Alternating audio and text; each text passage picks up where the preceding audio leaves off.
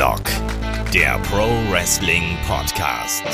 Ja, hallo und herzlich willkommen zu Headlock, dem Pro Wrestling Podcast, Ausgabe 473.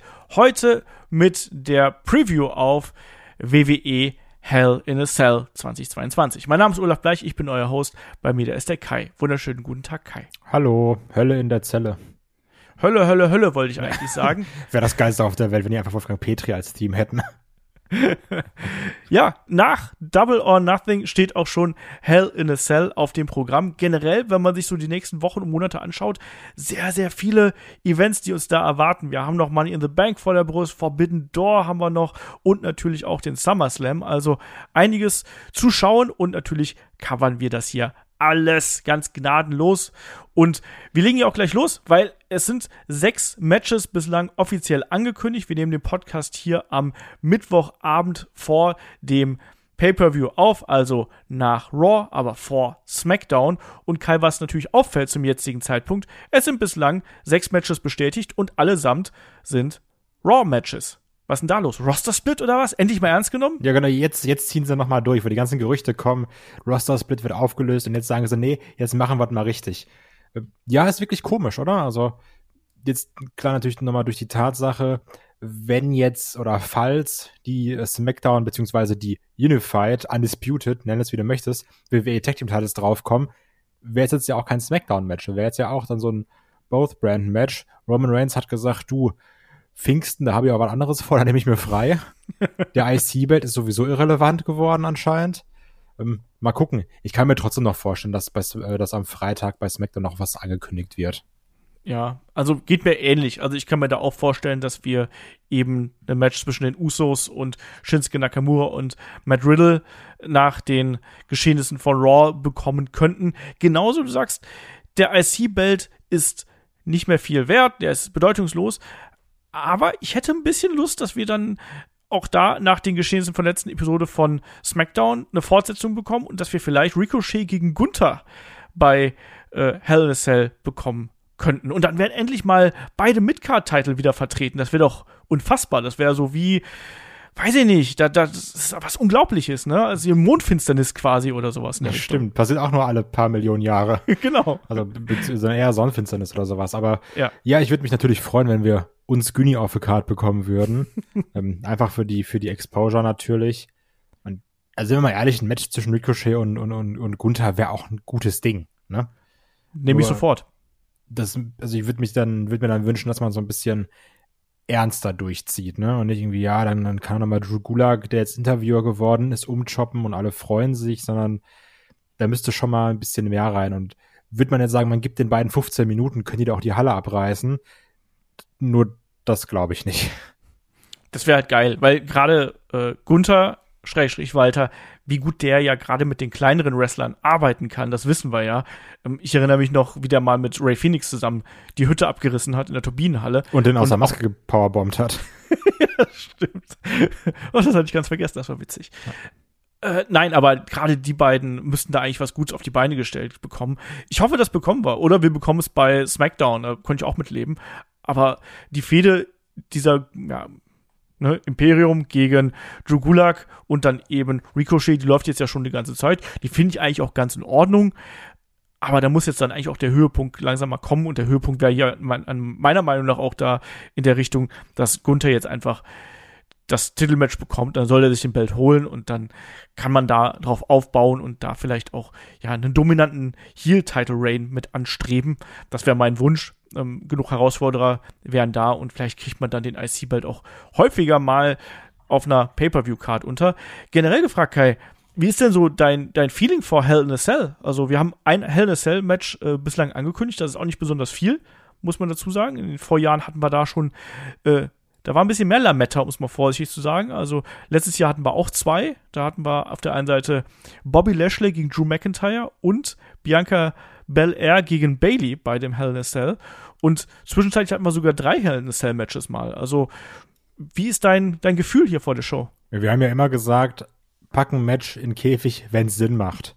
Und es gibt hier wirklich keine Fehde her, außer Cody Rose gegen Rollins, die jetzt in den letzten Wochen nochmal persönlicher geworden sind. Das ist eh eine Sache, die ich nochmal frage, ob es jetzt für dich persönlich genug geworden ist, aber können wir dann beim Main Event drüber sprechen. weil du das ja auch gewünscht hattest. Aber sonst, ich finde es auch nicht schlimm, wenn wir nur ein Hell Match auf der Card haben. Da bin ich ganz ehrlich. Weil dann ist das eine Match besonders, dann passt zur Fehde und ich muss jetzt auch nicht zwingend Bobby Lashley gegen Omos und MVP oder Ezekiel gegen Kevin Owens im, im, Käfig sehen. Also das ist schon vollkommen okay so. Dann hast du nicht wieder diese Inflation und sagen, ja gut, wir müssen alle drei Matches bei der Käfig runterlassen, damit die Leute noch wissen, was für ein Pay-Per-View ist. Ich finde das gar nicht so schlimm. Aber um auf die Frage vom Hype-Level zu kommen, die Card hat auf jeden Fall Sachen, auf die ich Bock habe aber durch die Tatsache, dass Hell in a Cell jetzt so stark in diesem Fahrwasser von Double or Nothing schwimmt, ist es bei mir sehr stark hinten übergefallen. Ja, das kann ich verstehen. Also die Card an sich ist, ist solide aufgebaut und ich glaube auch, dass wir da eine, eine gute Show bekommen werden, weil warum auch nicht? Da sind durch die Bank eigentlich Matches naja, Bobby Lashley gegen Omos lasse ich mal außen vor, Omos und MVP. Ähm, da erwarte ich mir eher wieder so ein Story-Match, das wird kein technischer Leckerbissen werden. Aber ansonsten sollten das eigentlich alles Matches sein, mit denen man ganz gut leben kann und mit denen man gut arbeiten kann. Und speziell von Cody gegen äh, Seth Rollins, da verspreche ich mir wirklich sehr, sehr viel. Entsprechend geht's mir da aber sehr, sehr ähnlich wie dir. Also ich habe da schon Lust drauf, mir das anzuschauen. Das wird auch ein kürzerer Kampfabend mit jeder Menge Trailer noch dazwischen. Yes. Und entsprechend wird das was sein, was man sich locker wegschauen kann. Aber auch mein Hype-Level ist auch da nicht besonders hoch. Trotzdem freue ich mich darauf, äh, Cody gegen Rollins hier nochmal im Hell in a Cell zu sehen, weil ich glaube, das wird richtig gut. Ja, Kai, aber dann vielleicht, bevor wir hier wirklich auch in die Matches einsteigen, bislang sind ja sechs Kämpfe angekündigt worden, können wir ja auch noch mal so einen kleinen Blick in die Gerüchteküche ja. tätigen. Weil es, es, es brodelt schon wieder und äh, ja, Bray Wyatt äh, ne, Bray Wyatt von sich reden. Ist am, ist am Tweeten, ist am Zwitschern, der Bray Wyatt. Der heißt jetzt auch nicht mehr Wintham auf Twitter, sondern der heißt jetzt wieder Wyatt. Und Wyatt ist ja eigentlich ein Name, den WWE besitzt und der hat dann auf einmal eine 6 hinter seinem Namen gehabt und zu dem Zeitpunkt war in sechs Tagen Hell in a Cell. Was könnte das denn jetzt bedeuten? Heißt das, der kommt zurück? Man weiß es nicht. Er, er schreibt dann ja auch ganz kryptisch, ist halt Bray Wyatt. Na klar schreibt er kryptisch. so. ist genauso wie die Tatsache, dass David halt und na na na sagt. Das geht absolut Hand in Hand. Ja, er tweetet auf jeden Fall kryptisch und sagt, ja, ich bin bereit und die Leute sind ja immer am, am Rätselraten aber ich bin ready, es dauert nicht mehr lange. Was glaubst du? Frage ich jetzt mal so ganz salopp. Ich weiß es nicht. Ich finde es, äh, er zitiert ja auch Shakira, ne? Wherever, whenever und so. Ja, also, äh, Hipster und Lie, ne? genau. Ich glaube nicht dran. Ich glaube nicht dran, dass man das, dass er das jetzt so einfach rausbollert. Ich glaube eher, dass es eine Ankündigung für irgendwas ist, aber ich glaube nicht, dass es hier im Wrestling-Ring ist. Das würde man doch anders machen, oder? Weiß ich nicht, ist halt immer noch Wrestling. Also ich glaube auch ehrlich gesagt nicht, dass man es machen würde, wenn es eine WWE-Sache wäre. Ich glaube, Bray Wyatt, Wyndham, Rotunda, suchte seinen Twitter-Namen aus, ist sehr gut darin, sich selbst zu vermarkten. Und ich glaube, dass er den Hype eher für sich selbst mitnimmt und sagt, ach übrigens, mein nächstes Projekt, das und das, hier kommen weitere Infos. Und er nimmt jetzt eben den Hell in a Cell Spekulationshype mit. Ja, das glaube ich eben auch. Und ich glaube, das würde man anders machen, wenn das eben eine WWE-Geschichte wäre. Weil mit einem Tweet baust du das doch nicht auf. Dann gib wenigstens einen Hinweis beim letzten Raw, beim letzten SmackDown, um die Leute wirklich dann auch zum Einschalten zu bewegen, zum Abonnieren zu bewegen.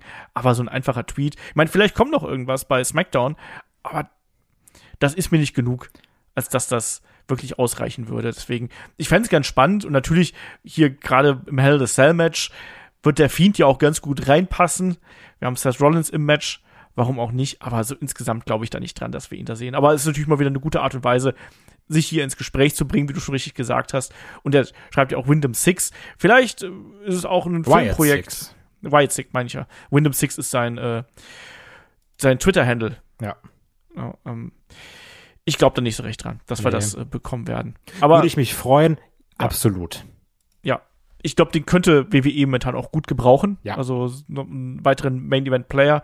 Trotzdem äh, rechne ich damit nicht. Aber schreibt uns da natürlich auch gerne in die äh, Kommentare bei YouTube oder kommt bei uns auf den Discord und äh, ja, schreibt uns, was ihr denkt. Glaubt ihr, Bray Wyatt kommt da zurück? Glaubt ihr, das ist nur eine Finte? Glaubt ihr, der weiß ich nicht, kündigt einfach nur seine eigene Popcorn-Serie da an oder irgendwie sonst was. Schreibt uns da gern. So, jetzt aber ab zu den äh, sechs Matches, die angekündigt sind. Und wir starten einfach mal mit einem Titel, den wir schon lange, lange, lange, lange nicht mehr bei einem PLE, damals hießen sie, glaube ich, noch Pay-Per-View, äh, verteidigt worden sind. Das ist nämlich der WWE United States Championship und es trifft Theory, don't call him Austin, auf Mustafa, call him Ali again. Also Theory gegen Mustafa Ali, jetzt wirklich dann im cleanen One-on-One, ohne dass hier Mustafa Ali nochmal durch den Ring springen muss, dass er nochmal durch den Reifen springen muss. Ja, Kai, wer hätte gedacht, dass äh, Ali nach so kurzer Zeit dann auch nach seinem Comeback dann tatsächlich mal auf einer PLE-Card landen würde? Wie gefällt dir bis jetzt der Aufbau der Geschichte? Ähm, ja, Theory so ein bisschen MJF Light, ne? Also, ja, du musst das machen und ich entscheide jetzt das und du kämpfst gegen einen und dann greife ich ein, ah, du hast gewonnen. Du kannst doch genau jetzt sofort gegen mich kämpfen, wenn du angeschlagen bist. Sehr opportunistisch, sehr heelisch unterwegs, dass man, dass die Leute ihn schön hassen. Mustafa Ali hat ja auch Sympathien. Und ich glaube auch gerade durch die Tatsache, dass wir in der Allstate Arena sind, in Illinois, also Chicago, um es ganz plakativ zu sagen, da ist ja ein Mustafa Ali, weil er da wegkommt, sehr, sehr beliebt. Und ich glaube, der wird auch eine entsprechende Reaction ziehen. Die Leute mögen den. Ich finde es auch ganz gut, dass der da jetzt wieder auf der Karte steht, nachdem es hieß, ich möchte aus meinem Vertrag raus, dass man ihn jetzt trotzdem wieder einsetzt. Ich gehe hier aber ganz stark von einer Pflichtverteidigung von Theory aus. Und die Tatsache ist, dass man gerade mit einem Mustafa Ali ihm auch einen sehr dankbaren Gegner an die Seite stellt, weil auch ein Ali seine Gegner wirklich gut aussehen lassen kann. Und Theory ist ja sowieso nicht untalentiert wenn man denen die Zeit gibt und auch gewisse Freiheiten, können die ein wirklich sehr unterhaltsames Match abreißen. Aber ich glaube hier zu keiner Sekunde dran, dass Ali auch nur den Hauch einer Chance hat. Ähm, rechne ich auch mit. Ne? Man baut ihn hier natürlich so ein bisschen als Außenseiter auf, der jetzt dann doch noch die Chance bekommt, nachdem er jetzt ja dann zuletzt quasi betrogen worden ist und dann eben jetzt auch noch mal hinterrücks attackiert worden ist. Ne? Also erst erst betrogen, dann die Chance bekommen, dann backstage noch mal angegriffen worden ist, noch mal verhöhnt worden. Man tut ja alles, damit das Publikum auch hinter Ali steht. Ich glaube aber auch nicht dran. Also ähm, Theory hat den Titel noch nicht so mega lange, hat noch nicht die großen Matches bestritten und hier schreit alles eben nach einer klaren Titelverteidigung. Und ich glaube, dass WWE große Stücke auf Theory setzt. Und hier eine erfolgreiche Titelverteidigung ist eher so der Weg dann für den nächsten großen Gegner. Und da wird ja auch mal gemunkelt, ja, vielleicht wird es ja mal ein John Cena werden, ne, der hier sagt, ich will meinen US-Titel wieder zurückhaben, um die Open Challenge wieder einzuführen. Oder sonst irgendwas. Das waren Aber, so tolle Zeiten, ne? Ja ja, ja, ja, aber so schnell wird das hier nicht gehen. Äh, Theory ist nun mal der, der Chosen One von äh, Mr. McMahon und den wird man erstmal noch längere Zeit mit dem US-Belt hier äh, spazieren gehen lassen. Entsprechend. Aber ich glaube, das wird ein gutes Match. Also da mache ich mir gar keine Sorgen drum. Die beiden haben eine ganz solide Chemie miteinander. Ja. Und entsprechend glaube ich, das wird ein schönes Ding hier. Äh, hat auch Potenzial, um hier als äh, Opener, finde ich, zu starten. Kommen wir dann äh, zum nächsten Match, würde ich sagen. Wer, wer, wer, gewinnt denn hier? Also du tippst auch auf ja, Theory. klar. Okay. Kommen wir zum nächsten Match. Es ist ein Handicap-Match zwischen Bobby Lashley auf der einen Seite und Omos und MVP auf der anderen Seite. Also man hat die Geschichte, die sich jetzt seit kurz vor WrestleMania hier erstreckt, noch weiter gezogen wie Kaugummi, muss man ganz klar hier sagen. Und da haben wir dann ja auch MVP zurück im Ring gesehen, hat sein Match durch Countout gewinnen können und dadurch durfte hier das Match ausgesucht werden. Und ich habe eigentlich gedacht, man macht hier einen Hell in a Cell Match draus. Vielleicht auch ein Handicap Hell in a Cell Match. Hm. Brauchst du dieses Match jetzt so unbedingt? Nee, brauche ich nicht. Ich glaube, dass also auch wenn ich sage, pack nur Matches auf the card, die auch, also beziehungsweise pack nur Matches in den Käfig, die Sinn machen, glaube ich prinzipiell, nicht, dass ich es möchte, aber dass die Hell in a Cell Stipulation dem Match gut getan hätte. Gerade auch, weil ein Aumes recht limitiert ist, dass man sagt, du pass auf, Käfig runter, kloppt euch durch die Wände, ähm, obwohl ja schwierig, weil ich glaube nicht, dass das Match das Main Event sein wird. Also macht den Käfig nicht kaputt, kloppt euch gegen die Wände bitte nicht durch, weil den brauchen wir noch später für Cody und Rollins aber haut euch mit Stühlen, wir geben euch irgendwie Tische, macht damit einen großen Bump. Ich glaube, damit hätte man viel kaschieren können. Und sind wir mal ehrlich, auch ein MVP ist alt, ne? Also, ich weiß noch, als es nach dem Rumble hieß, ja, ich kämpfe noch einmal, weil mein Sohn mich noch einmal kämpfen sehen soll. Und seitdem hat er so 400 Mal gekämpft. ähm, das ist da ein bisschen schwierig. Also MVP auch so die äh, Schlagersängerin Michelle, was Retirements angeht. Aber ach, nee, ich brauche es nicht. Und auch jetzt gerade nicht in so einem Tour-One-Handicap-Match. Und jetzt auch, dass, dass da so ein Cedric Alexander immer noch mit rumturnt, der zum 18. Mal von MVP verarscht wird und sagt, ja, vielleicht klappt's ja dieses Mal, Geld ist gut. Ja, ich, ich bin kein Fan von der Feder. Nee, langsam reicht's auch. Also Ja. man hat jetzt noch mal bei bei Raw mit der Contract Signing und dann auch mit dem Spear gegen den Tisch und durch den Tisch hat man noch mal so ein bisschen was gesetzt, aber ich verstehe nicht, was das dann bedeutet, weil eigentlich dieser große Knall, den hätte man doch jetzt auch nehmen können, hätte sagen können, gut, wir machen eine spektakulärere Stipulation Stipulation daraus. Aber so ein Handicap Match weiß ich nicht. Dafür ist eben MVP jetzt inzwischen auch ein bisschen zu limitiert und spielt ja auch neben Omis eben die zweite Geige. Und was passiert denn, wenn er dann hier verlieren sollte? Dann müsste ja Omis eigentlich wütend auf ihn sein. Und zugleich, wenn Omis jetzt hier verliert, dann ist er halt eben der Trottel, der in einem Handicap-Match verloren hat. Und ich glaube nicht, dass Lashley jetzt hier das zeitliche segnet, hätte ich fast gesagt, aber dass er hier äh, als Verlierer rausgeht. Oder wie siehst du das? Also, ich, man, also man wird doch hier Lashley als Sieger aus dieser Fehde rausgehen lassen. Ja, muss eigentlich, oder? Also, alles andere wird zumindest keinen Sinn machen, ne? Außer jetzt man sagt, ach du, Lashley, ist doch auch alles egal, was du gemacht hast. Also, weil ich, bin mir da ehrlich gesagt nicht sicher, ne? Also, ich, ich tue mich schwer. Letz, letztendlich musst du ja sagen, es wirkt alles so, als wäre MVP hier drin, um den Pinfall zu fressen, oder? Ja, aber sehen dann nicht trotzdem Omis und MVP wie die Idioten aus? Ja, weil es nur 2 gegen 1 war, ne? Ja. Das, das, ist, das ist auch da mein Problem. Also ich kann es mir nicht ganz vorstellen. Ähm, Aber jetzt ein Dingens hier, also ein Bobby Lashley hier verlieren zu lassen, macht ja auch nicht wirklich Sinn. Und gerade jetzt hier hast du halt das Rubber-Match, steht 1 zu 1. Dann sollte die Feder auch vorbei sein. Wäre auch komisch, wenn jetzt Omis seine erste eigene Fehde so verliert, oder? Also eigentlich, Ja. eigentlich muss Omis das gewinnen. ja, ich sag, Omis gewinnt, weil Omis das gewinnen muss, weil das seine erste Fehde ist. Ja, das ist halt echt schon schwierig, ne? Und das Tanzgimmick von dem Riesen ist jetzt schon mit Shanky belegt. Das ist auch echt schlimm. Das ist auch echt schlimm. So, ah, wir wissen nicht, was wir dir machen sollen. Lassen tanzen. Komm, das ist ein Inder, lassen tanzen. Ähm, nee, ich bin da auch ein bisschen in der Zwickmühle tatsächlich, was äh, dieses Match angeht und was das Geschehen angeht. Ich meine, danach kommt Money in the Bank. Und eigentlich ist auch ein Lashley natürlich ein legitimer Anwärter dafür, in einem äh, Leitermatch zu stehen und sich hier den äh, Koffer zu Den- holen. ja. Ja? Ich weiß es nicht. Ich sag, ich sag, Lashley gewinnt. Und äh, einfach aus dem Grund heraus, weil ich glaube, dass man Lashley hier schützen will und im Zweifelsfall macht man es irgendwie ganz doof. Also sprich, durch eine dumme Aktion von MVP wird Omis irgendwie ein Seil gefesselt. Er macht den Andre the Giant Spot, hakt sich hier ein. Das haben wir auch schon von ihm schon mal gesehen. Und dann kann er eben nicht eingreifen, während MVP im Hurtlock aufgibt. Ja.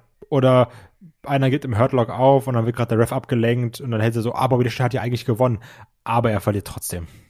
Ah, ich will das nicht, Kai. Nee, ja. Du, Leben ist kein Wunschkonzert. Deswegen sage ich, Omis gewinnt. Ja, schauen wir mal, was das angeht. Natürlich an der Stelle schaut auch bei uns beim Tippspiel vorbei. Ähm, kicktip.de slash Headlock-Runde, da ist unser WWE-Tippspiel beheimatet und ja, macht da natürlich gerne mit. Hab zwar schon den ersten zwei Pay-Per-Views ja schon verpasst, Pay, PLEs, Entschuldigung, Premium Live Events, habt ihr schon verpasst, aber das WWE-Jahr bis zur nächsten WrestleMania ist noch lang, entsprechend könnt ihr da noch einsteigen und könnt noch aufholen. Kommen wir zum nächsten Match. Wir bekommen endlich das Aufeinandertreffen von Ezekiel und Kevin Owens. Und wir wissen, Kevin Owens stand noch äh, vor gar nicht allzu langer Zeit noch im Main Event von WrestleMania gegen äh, Steve Austin. Und ja, jetzt hat er eine, ich finde, sehr unterhaltsame Fehde, aber natürlich eine ganz, ganz andere Fehde als äh, vorher. Nämlich gegen Elias Schrägstrich Ezekiel. Kai, erstmal, wie gefällt dir hier diese Comedy-Geschichte mit Ezekiel? Ich bin der jüngere Bruder von Elias und Kevin Owens sagt, ey, seid ihr alle bescheuert? Das, das ist doch, das ist doch Elias, ihr müsst das doch sehen. Ich find's ja leidlich witzig immer noch. Ich find's witzig, ja, ganz klar. Ich, ich mag ja auch Comedy Wrestling und ich mag auch generell Comedy im Wrestling, auch in Promos. Das Problem ist, ich finde, das verläuft in etwa so, wie ich es prophezeit habe, als es nach WrestleMania losging. Und zwar hat sich hier, also jetzt, klar, man kann immer Nuancen sehen, bla bla bla, aber prinzipiell hat sich hier seit dem Beginn nach WrestleMania nichts getan. Also es ist immer noch Kevin Owens, der sagt, du bist Elias. Und Ezekiel sagt, nee. und das war's. Und seitdem kämpft er mal gegen Chad Gable, dann, dann ist wieder das und dann, dann ist da auf einmal Otis dabei, und dann gibt's äh, drei gegen drei Matches und dann ist er noch kurz bei Sami Zayn, der sagt, ja, hier, das ist doch Elias und Sami Zayn sagt, du, ey, gar keine Zeit, Blatt leiden, ich muss mit meiner Familie abhängen. Also, das, also, es muss sich ja nicht alles komplett weiterentwickeln, aber da ist ja seit zwei Monaten nichts passiert. Ach, wir hatten auch so einen Lügendetektor-Test zum Nee, Beispiel. du weißt aber, was ich meine. ich Also weiß, was du ne? meinst, ja. So klar, da ist immer irgendwas Witziges, irgendwas Dummes und jetzt ist Kevin Owens, der sagt, ich habe eine Perücke auf und bin mein, mein, mein, mein Schwager aus dem Nachbardorf oder sowas, ne? Also, das hatten wir natürlich auch. Und nicht, dass es nicht lustig war. Aber, also es geht ja wirklich nur darum, witzige Segmente zu machen. Und ich brauche, also, zwingt jetzt ein Match muss man nicht haben, aber die Frage ist, wohin führt das Match? Wenn, wenn, wenn Ezekiel verliert, muss er dann sagen, ja gut, ich bin halt Elias, also es, es, es geht hier um die Ehre und das kann danach genauso weitergehen, egal wer gewinnt oder verliert, oder? Äh, ja, so ist es dann eben leider auch.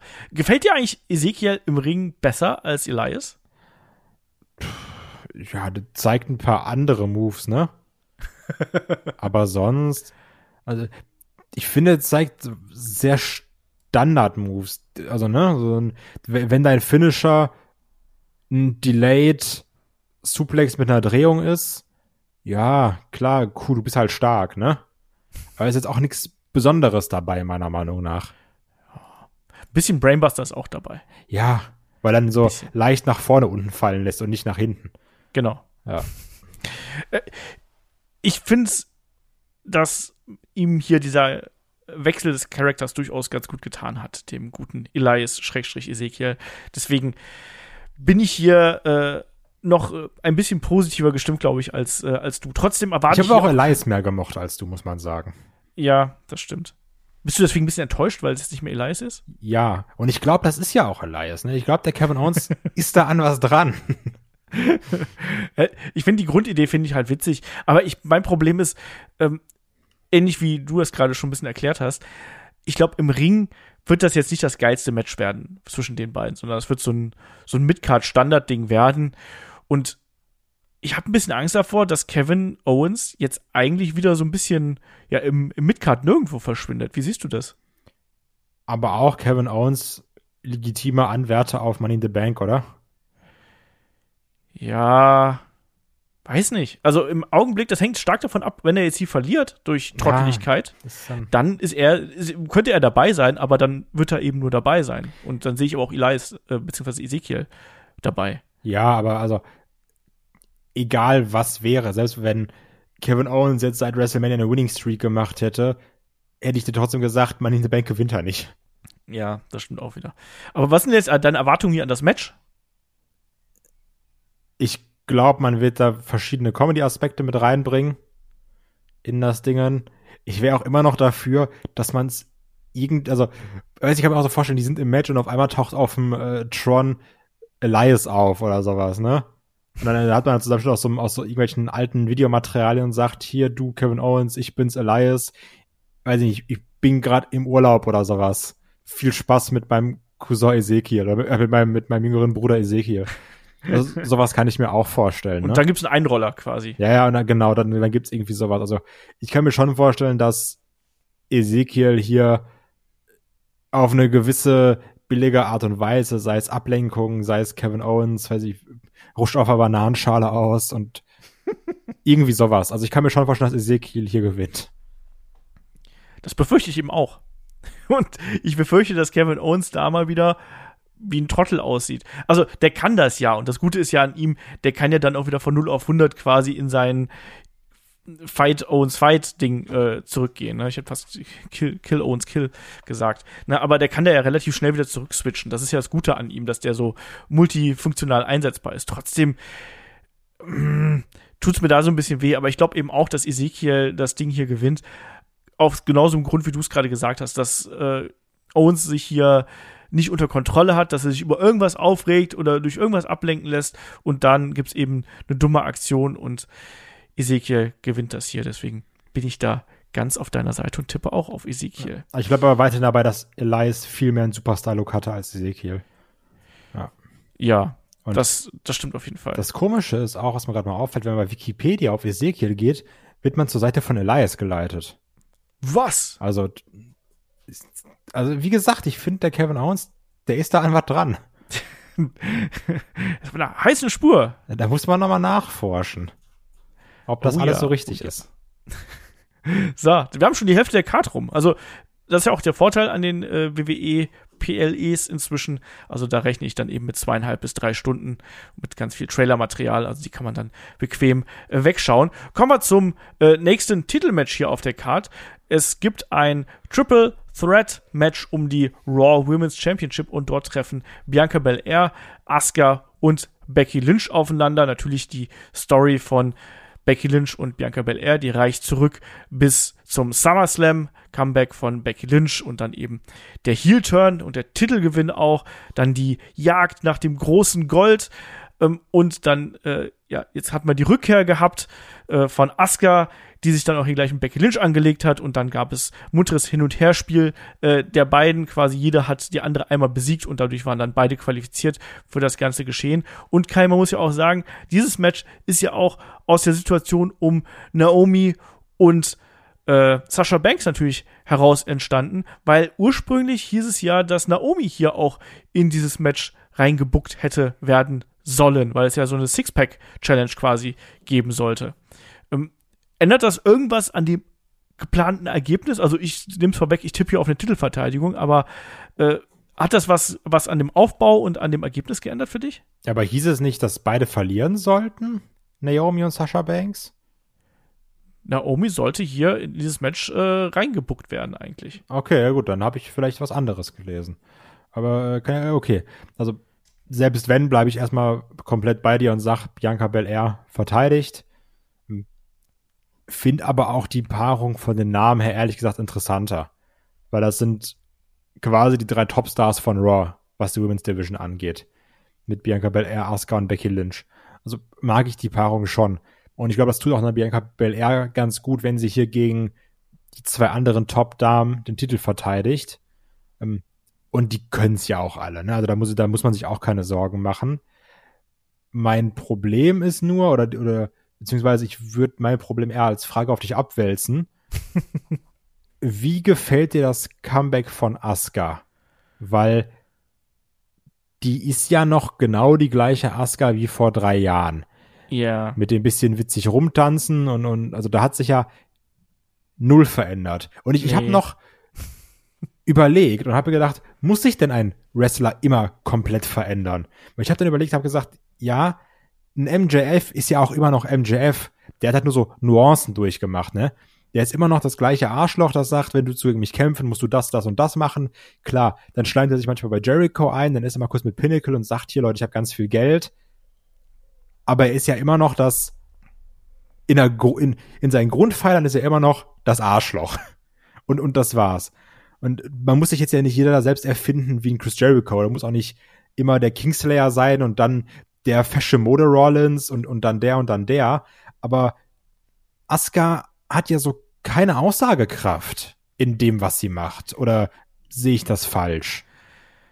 Das ist mir bei der beim Promo-Duell am Montag wieder so aufgefallen.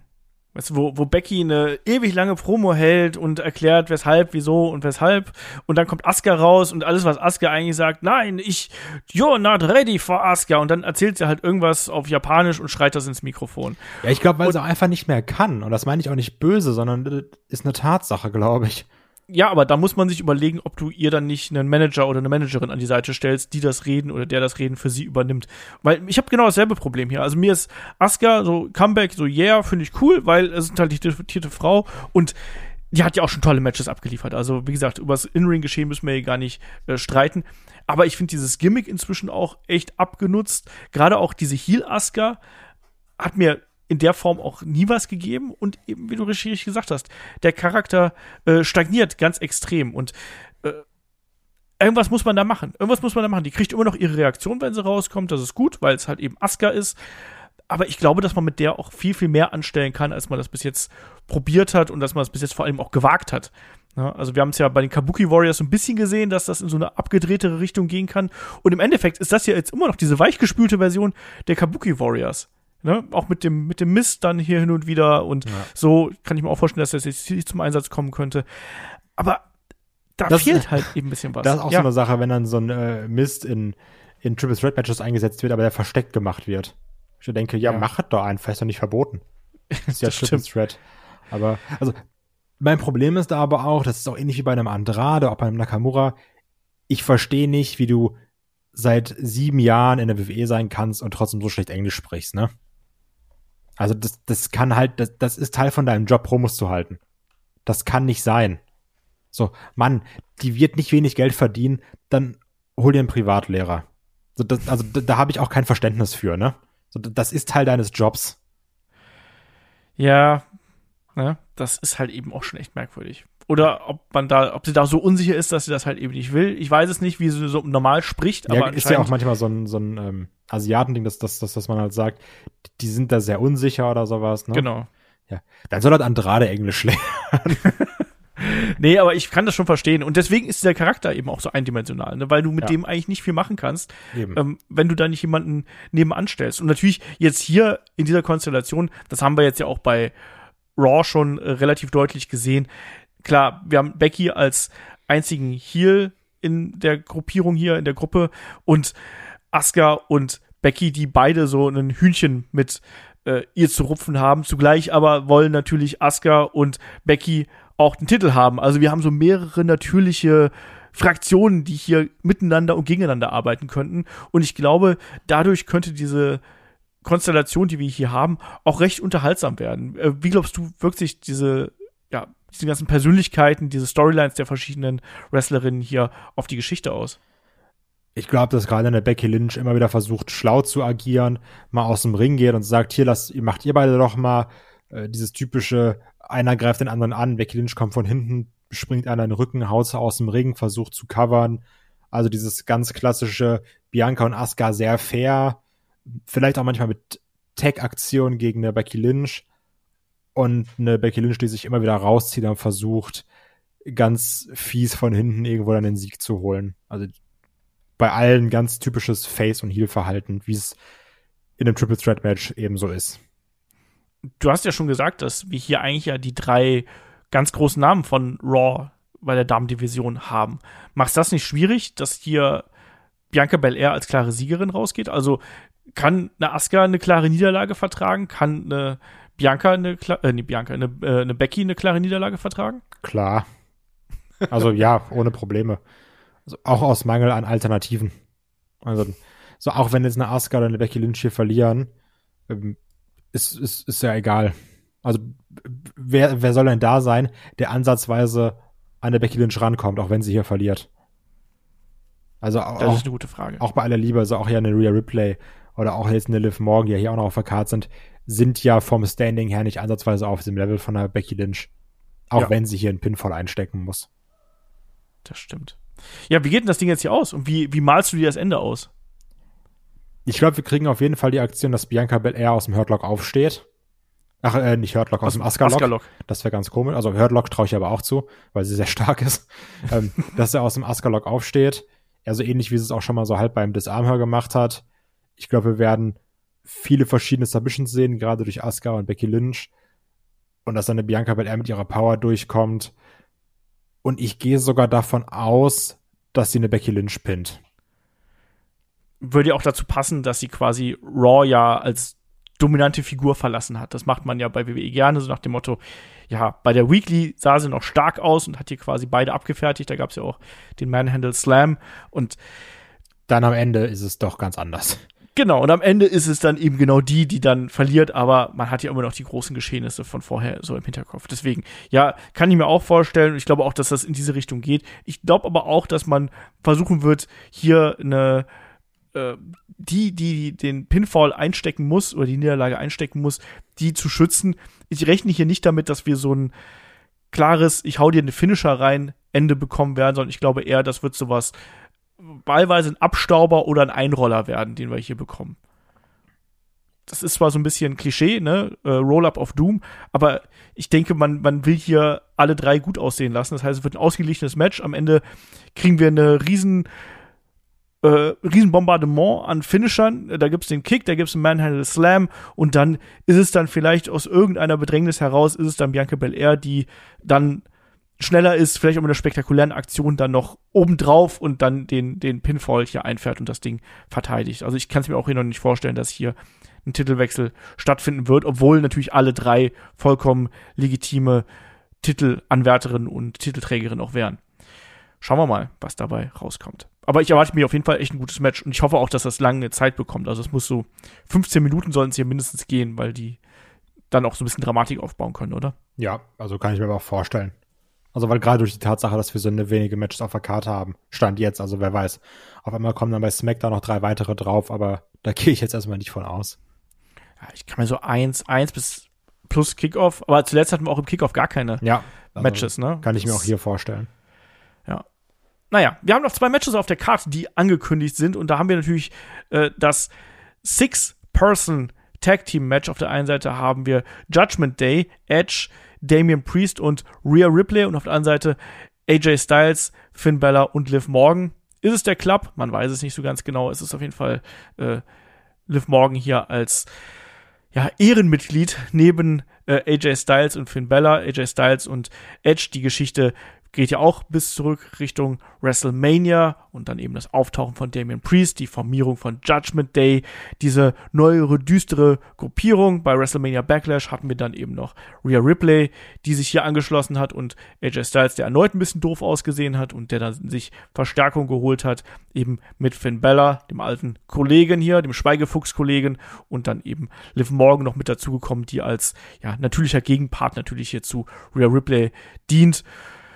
Ja, Kai, wie äh, geht's dir hier mit der mit der Geschichte zwischen diesen beiden Gruppierungen? Also es war erst eine einzelne Einzelfehde, jetzt ist es quasi eine äh, ja Gruppierungsfehde geworden. Hätte man das hier nicht auch in den Käfig stecken können eigentlich? So sechs Personen im Käfig, das wäre doch eigentlich eine witzige Sache gewesen.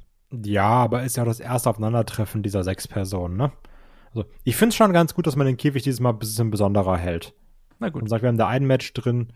Hm, und wie gesagt, also die sind ja in dieser Konstellation nicht aufeinander getroffen. Zwar immer schon wieder untereinander, ne, wie man das eben so macht beim Fädenaufbau natürlich in letzter Zeit. Aber ich finde es ganz gut, dass es hier nicht im Käfig stattfindet. Ähm, ich mag es auch, dass eine Liv Morgan dabei ist, dass man ihr da mal so ein bisschen, also es ist ja schon krass, wenn du überlegst, die steht dann in einem Team mit Finn Balor und einem AJ Styles und dann ist auch noch ein Edge im Ring, also da ist ja schon, so allein von den Namen ist da ja schon großes Starpotenzial drin.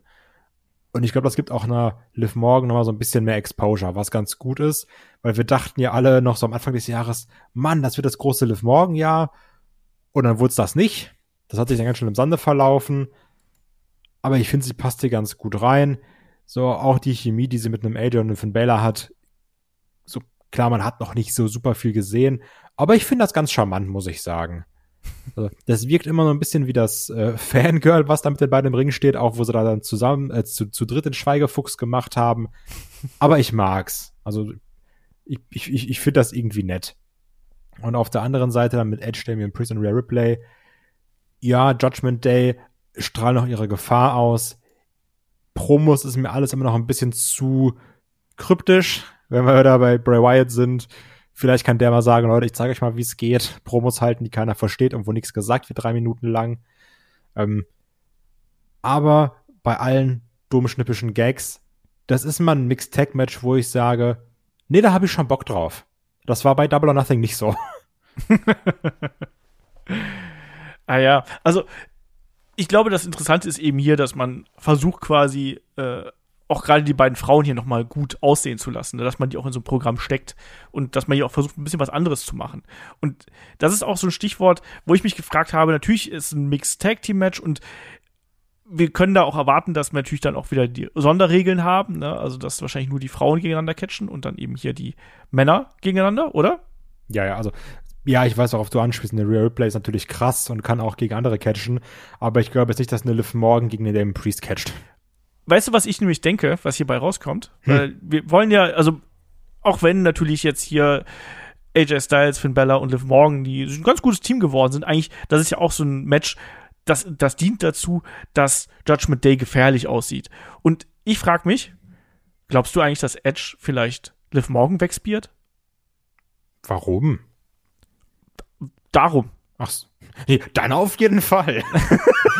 damit sie eben möglichst bedrohlich und fies und regelbrechermäßig aussehen. Boah.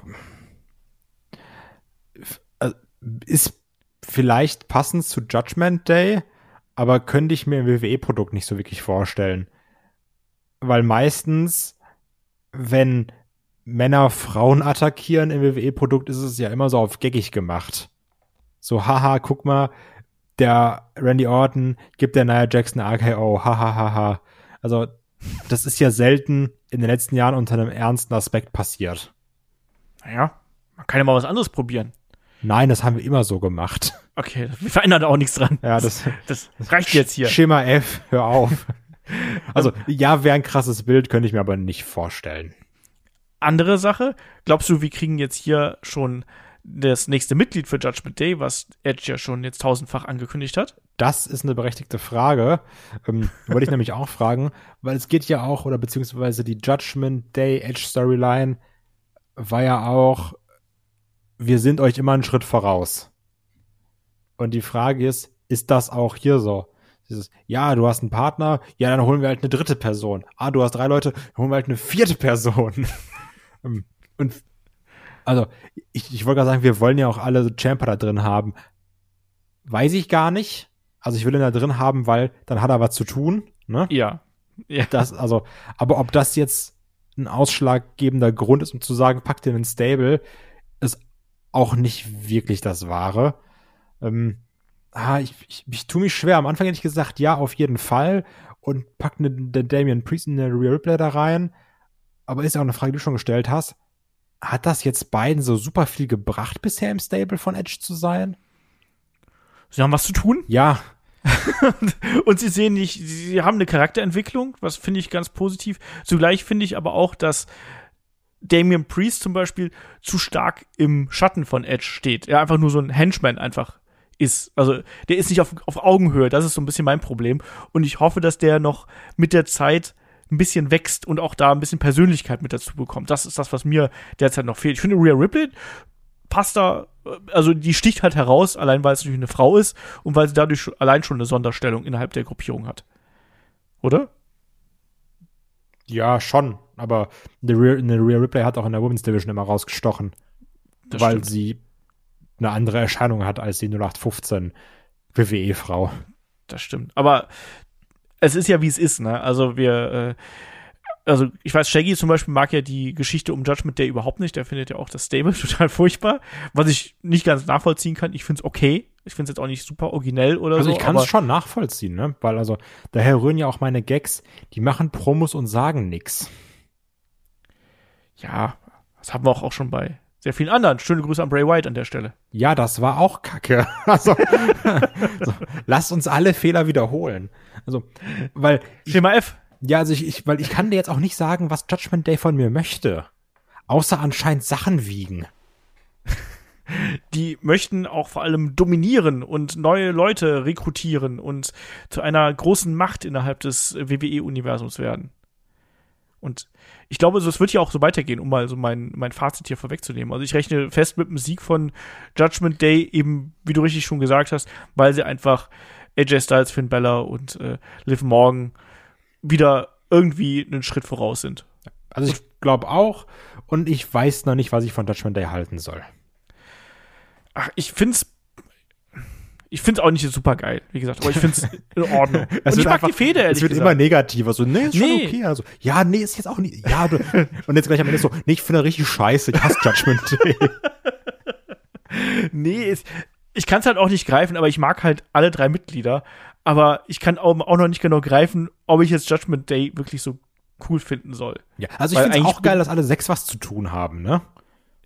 Also, Ja, und das ist ja eine aufgebaute Fehde und die Ja. hat sich entwickelt. Das ist ja auch das Gute, ne? Also es ist ja nicht so, als ob wir jetzt dann schon zum dritten Mal jetzt AJ Styles gegen Edge bekommen haben, sondern man hat es eben noch erweitert. Und das ist okay. Es ist, es ist nichts nichts äh, komplett bahnbrechendes, was wir hier haben, aber es ist ein solides Programm für alle sechs Beteiligten. Und ich denke auch, dass man hier mit Judgment Day noch was Größeres vorhat. Ich meine, es kommt auch immer die Survivor Series, sprich, da kann man dann auch mit denen was machen. Und ich mag es ja auch, wenn man ein dominantes Heel Team, eine dominante Heel-Gruppierung einfach bei äh, einer Weekly hat. Und das haben wir bei WWE, wenn wir ehrlich sind, schon sehr lange nicht mehr gehabt. Deswegen bin ich da vielleicht auch einfach jetzt so ein bisschen äh, optimistischer, beziehungsweise ein bisschen netter eingestellt, als das der Shaggy zum Beispiel ist, der alte miese Peter. Ja, gut, und eigentlich braucht man ja auch einen Champer, weil man dann das, den perfekten Aufbau für ein Stable hat. Du hast dann Edge, der World Champion ist, dann hast du Damian Priest und Champa, die dann Tag Team Champions sind und Roleplay, die Women's Champion ist, und dann haben wir doch alles erreicht. Genau. Aber glaubst du auch, dass hier die Gruppierung um AJ Styles und Finn Balor und Liv Morgan, glaubst du, dass man da was längeres vorhat? Also könntest du dir vorstellen, dass man hier vielleicht auch einfach den Spieß umdreht und sagt, haha, jetzt sind wir plötzlich einen Schritt weiter, als ihr das seid und wir, wir haben uns jemanden an die Seite geholt, Nee, der euch ablenkt? nee, kann mir nicht vorstellen. Okay. Also ich glaube, da ist viel Mittel zum Zweck. Aber prinzipiell, wenn beide nichts zu tun haben, hätte ich auch nichts gegen Finn Balor, AJ Styles Tag Team übrigens. ja. Da bin ich auch komplett dabei. Warum auch nicht? Alles ist besser als AJ Styles und Omis. Das stimmt. Aber ich hätte auch gerne mal wieder einen AJ Styles Singles Run mit Championship. Ja, ja. Aber ich glaube, da hat man momentan andere Pläne in die Richtung. Und anscheinend äh, baut man ja auch jetzt ein bisschen mehr Gruppierungen auf und äh, featuret die Tag Team Division ein bisschen stärker, als man das noch vorher gemacht hat. Deswegen fände ich so eine Story dann auch gar nicht so schlecht. Also AJ Styles und Finn Balor gegen die Usos würde ich auch nehmen. Ja, mit Kusshand. Absolut. So, wer gewinnt das Ding jetzt hier? Judgment Day. Obwohl, nee, wir müssen Finn Balor und AJ Styles aufbauen, aber mir sind die Punkte im Tippspiel wichtiger, deswegen sage ich Judgment Day. Ja, bin ich, bin ich komplett äh, bei dir. Judgment Day werden das hier machen. Und damit sind wir auch schon beim Main Event angekommen. Und dort treffen Cody Rhodes und Seth Rollins in einem Hell in a Cell Match aufeinander. Auch da wieder die Fehde geht bis zurück zu WrestleMania, dem Comeback von Cody, dem alten AEW-Überläufer hier. Überraschungsgegner für Seth Rollins. Äh, Cody gewinnt. WrestleMania Backlash. Co äh, Rollins sagt, ha, jetzt habe ich mich vorbereitet. Doch nicht. und äh, dann aber auch mit dem Griff in die Hose hier. Tolles Match der beiden ähm, mit sehr vielen Kontersequenzen. Rollins, der auch die ganzen Aktionen von äh, Cody quasi einkalkuliert hat und vorberechnet hat und dann am Ende aber doch scheitert und dann das Ganze hier im Nachgang von WrestleMania Backlash auf eine persönliche Ebene runterbringt. Äh, Beatdown gegen Cody. Äh, und das hat sich jetzt ja auch weiter gesteigert, jetzt beim Raw, wo er gesagt hat, ja, ich, ich mag dich nicht und ich will dich auch nicht hier haben, so ungefähr. Und ja, dann gab es auch noch mal den großen Brawl der beiden und da muss man sagen, die Intensität der beiden ist gut. Der Gesichtsausdruck von Rollins ist immer Gold wert, muss man sagen. Hatte ich Cody, als er sich das Hemd aufgerissen hat, auch an so einen jungen John Travolta erinnert, so mit, mit der Weste. Ich musste an Staying Alive denken, tut mir leid. Ach ja. Ja, also man merkt, da sind viele verschiedene Karrierewege für einen Rollins offen. Ne? also vielleicht geht er noch vorher nach Hollywood. Oder tanzt sehr gut. Kann auch sein. Ähm, ja, weil du, damit hast du eigentlich schon meine Frage beantwortet, weil ich dich auch fragen wollte, haben sie jetzt für dich dieses persönliche Level erreicht? Wo Ich ich, ja okay. letzten Mal noch meinte, ja, hm, geht's so. Weil ich finde auch, sie haben es versucht persönlicher zu machen, ist auch persönlicher geworden. Aber es ist jetzt eigentlich noch nicht, also wenn es nicht Hell in a Cell wäre, wäre die Feder auch nicht auf dem Hell in a Cell Niveau, meiner Meinung Ja. nach. Ähm, Ja. Da ist es noch nicht genug Feuer drin. Das ist so ein bisschen mein Problem. das wäre jetzt so der Punkt, wo man sagen würde, Last Man Standing oder so ein, weißt du, so, so, so ein mittelhartes Gimmick-Match, also sowas, was, was, was über No Holds Barred steht, aber noch unter Hell in a Cell. Das stimmt. Ja, ich, ich- weiß, was du meinst. Also Da, da gehe ich sogar mit. Also so ein Submission-Match. Irgendwie so, was, wo du, wo du deinen Standpunkt klar machen musst und zugleich ist es eben persönlich, deswegen hast du da das Bedürfnis, da so eine Stipulation reinzubringen. Aber ich finde die Fehde gut und hey, ganz im Ernst, die beiden haben bis jetzt so gut miteinander harmoniert. Also die, die können es ja auch, ne? Ja, man kann sich das darüber aufregen und sagen, ach, guck mal, jetzt, das Rollins darf jetzt zum dritten Mal gegen Cody Rhodes verlieren, weil sind wir mal ehrlich, der wird nicht gewinnen, ne? Ja. Macht keinen Sinn. Ist irgendwie auch ein bisschen schade, weil jetzt wird halt Seth Rollins geopfert. der noch am Anfang des Jahres so ein starkes Match gegen Roman Reigns hatte, was mir gefallen hat. Er wird gehängt wie der Big Bossman damals. Genau, wird jetzt auch im Käfig gehängt. dann, ganz komisch. Ähm, also, weil er hat jetzt ja schon auch eine starke Losing Streak, ne? Ja. Wenn man das mal so überlegt, dann Rumble verloren, Mania verloren, WrestleMania Backlash verloren, jetzt wird er hier wieder verlieren. Ähm, ist natürlich schade, weil Mann, Rollins ist ein echt guter. Und Ja. das ist ein bisschen doof. Und jetzt wird er geopfert für den Cody Rhodes.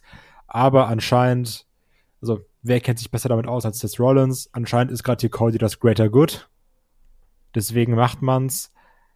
Ja, und ich, ach, das, das Match wird auch gut, da mache ich mir auch keine Sorgen. Ja, bis jetzt haben die sich jedes Mal gesteigert, gab zwar auch nur zwei Matches, also gab eine Steigerung.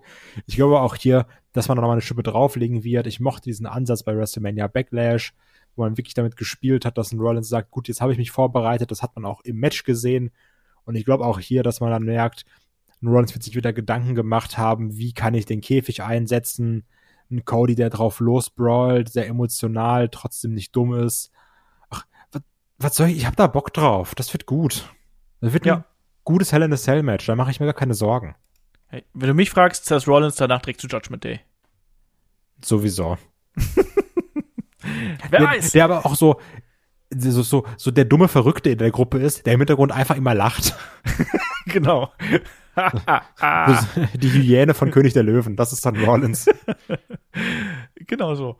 Nein, also ich mache mir hier gar keine Sorgen. Ich rechne auch genau mit dem, was du gesagt hast. Äh, Cody wird das Ding hier gewinnen, aber das wird ein hart geführtes Match werden. Und ich glaube auch, dass die beiden verrückt genug sind, um die Stipulation und diesen Cage entsprechend einzusetzen. Vielleicht auch da mögliche Gegenstände, die da zum Einsatz kommen könnten, neben Kendo-Sticks, was garantiert sein wird, genauso wie irgendwelche Schläge mit dem Gürtel.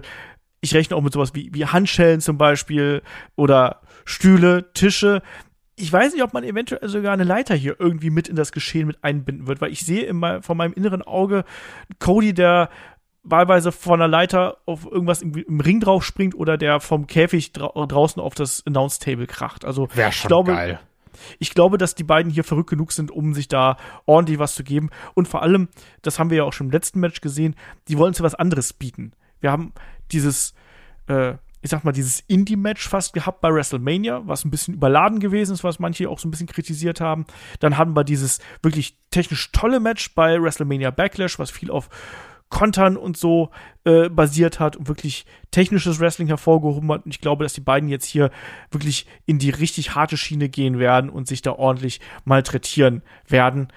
Einfach weil es die Stipulation jetzt hergibt und weil die beiden auch da nicht nur verrückt sind, sondern ich glaube, die wissen auch eben um die Verantwortung im Sinne von, ja, Hell in a Cell ist eben so ein kleinerer PLE. Wir haben diesmal nicht die ganz großen Namen. Wir müssen jetzt hier abliefern, damit auch die Leute noch über uns sprechen, wenn die Show vorbei ist und nicht einfach nur gesagt wird, ah, ja, war halt Hell in a Cell, ne? Interessiert halt niemanden.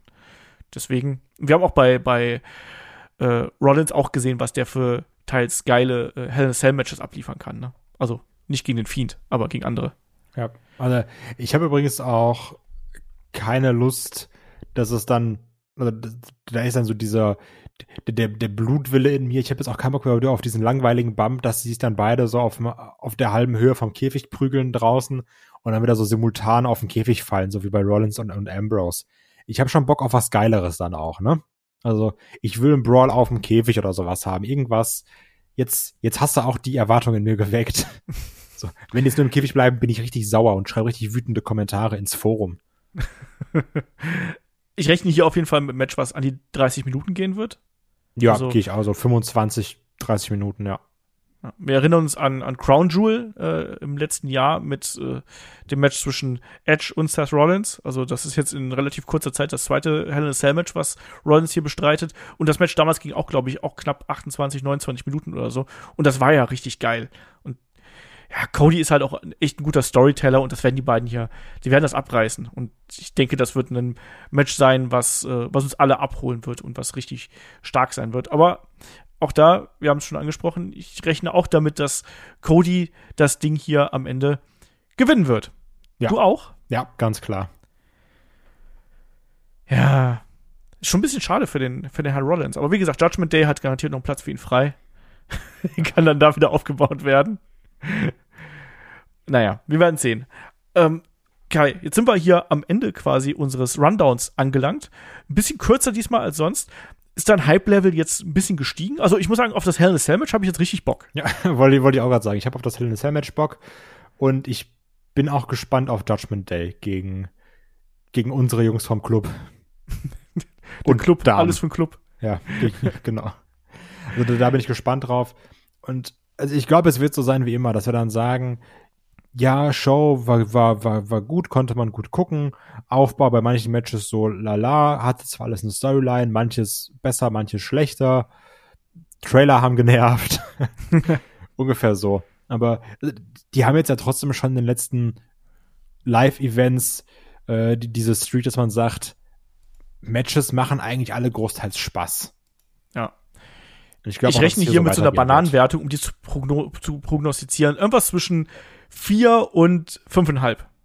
Ja, ich hätte sogar schon mich so auf, auf, auf, auf fünf, fünfeinhalb festgelegt. Jetzt schon, vorab. Ja. Okay. Vor ist schon ein Stein gemeißelt. Okay, da wird auch gar nicht mehr drüber diskutiert. Nee, WWE hat da so. Geld überwiesen. Ich habe gesagt, eine 5 uh. mache ich, mach ich mindestens, mache ich klar.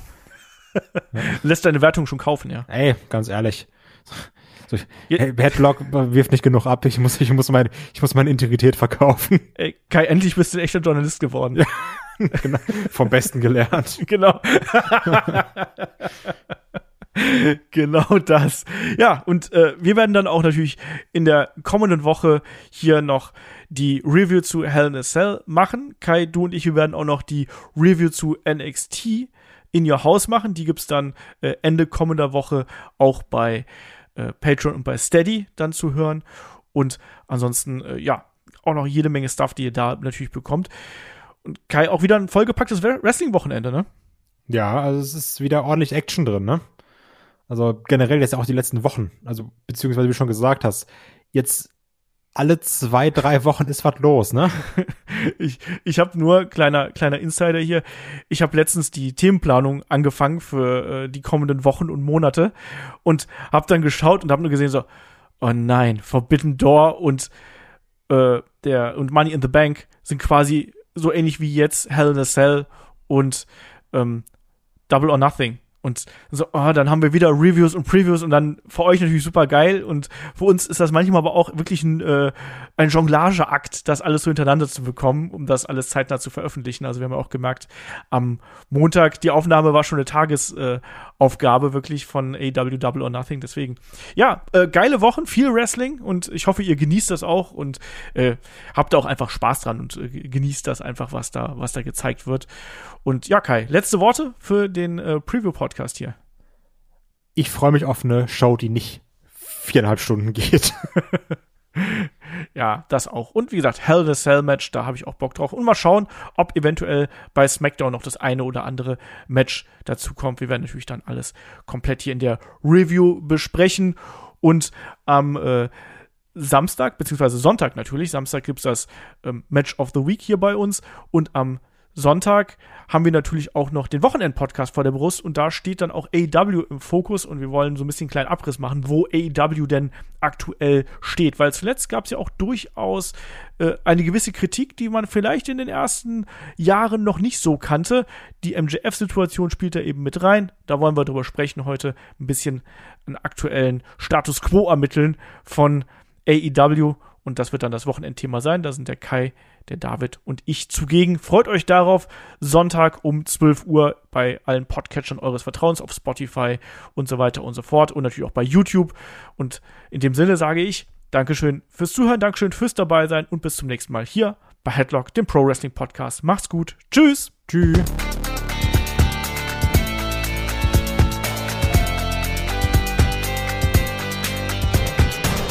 Headlock der Pro Wrestling Podcast.